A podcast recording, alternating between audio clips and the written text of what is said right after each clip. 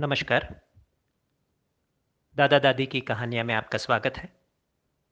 आज की कहानी। एक बुज़ुर्ग बुद्धिस्ट साधु थे। बहुत ही ज्ञानी थे। और उनके बहुत सारे शिष्य थे। वो एक जगह से दूसरी जगह हमेशा चल के जाते थे। एक बार चलते चलते वो एक झरने के पास पहुँचे। उनको ये झरना पार करना था। और जैसे ये झरने के किनारे पहुँचे तो वहाँ पर एक स्त्री खड़ी थी।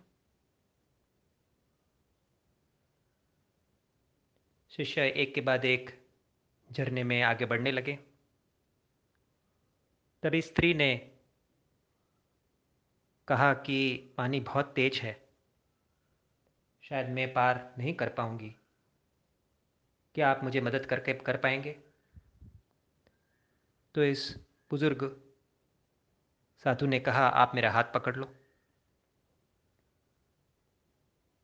तो हाथ पकड़ के दोनों इस झरने में आगे बढ़ने लगे।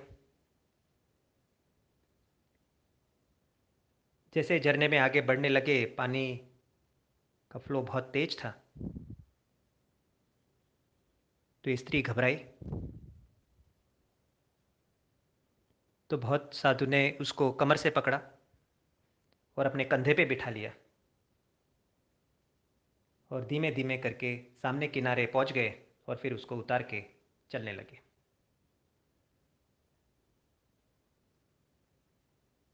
लगभग पाँच छः किलोमीटर चलते आगे बढ़े।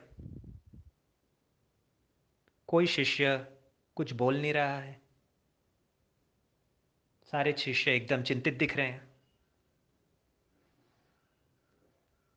उसमें इस बुज़ुर्ग साधु ने एक शिष्य को सवाल किया कि आप आप सब इतना चिंतित क्यों हैं?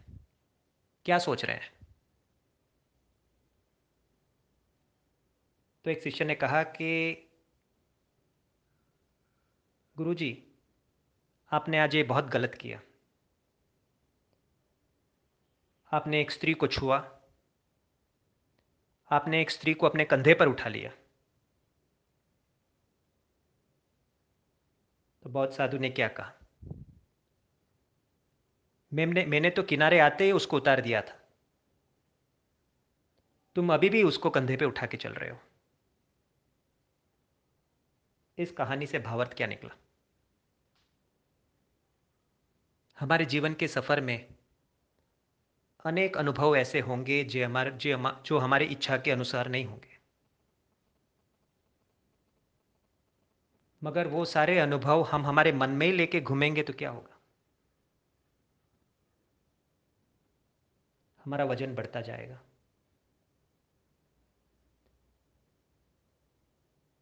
हमें जैसे ही घटना घट जाता है इसमें क्या कर सकते हैं? पॉजिटिव क्या है? बस उतना ही उठाना है और आगे बढ़ते ही जाना है। अगर ये कहानी आपको अच्छी लगी है तो थम्सअप दीजिए और ज़्यादा से ज़्यादा व्यक्तियों को इसको फॉरवर्ड कीजिए। नमस्कार।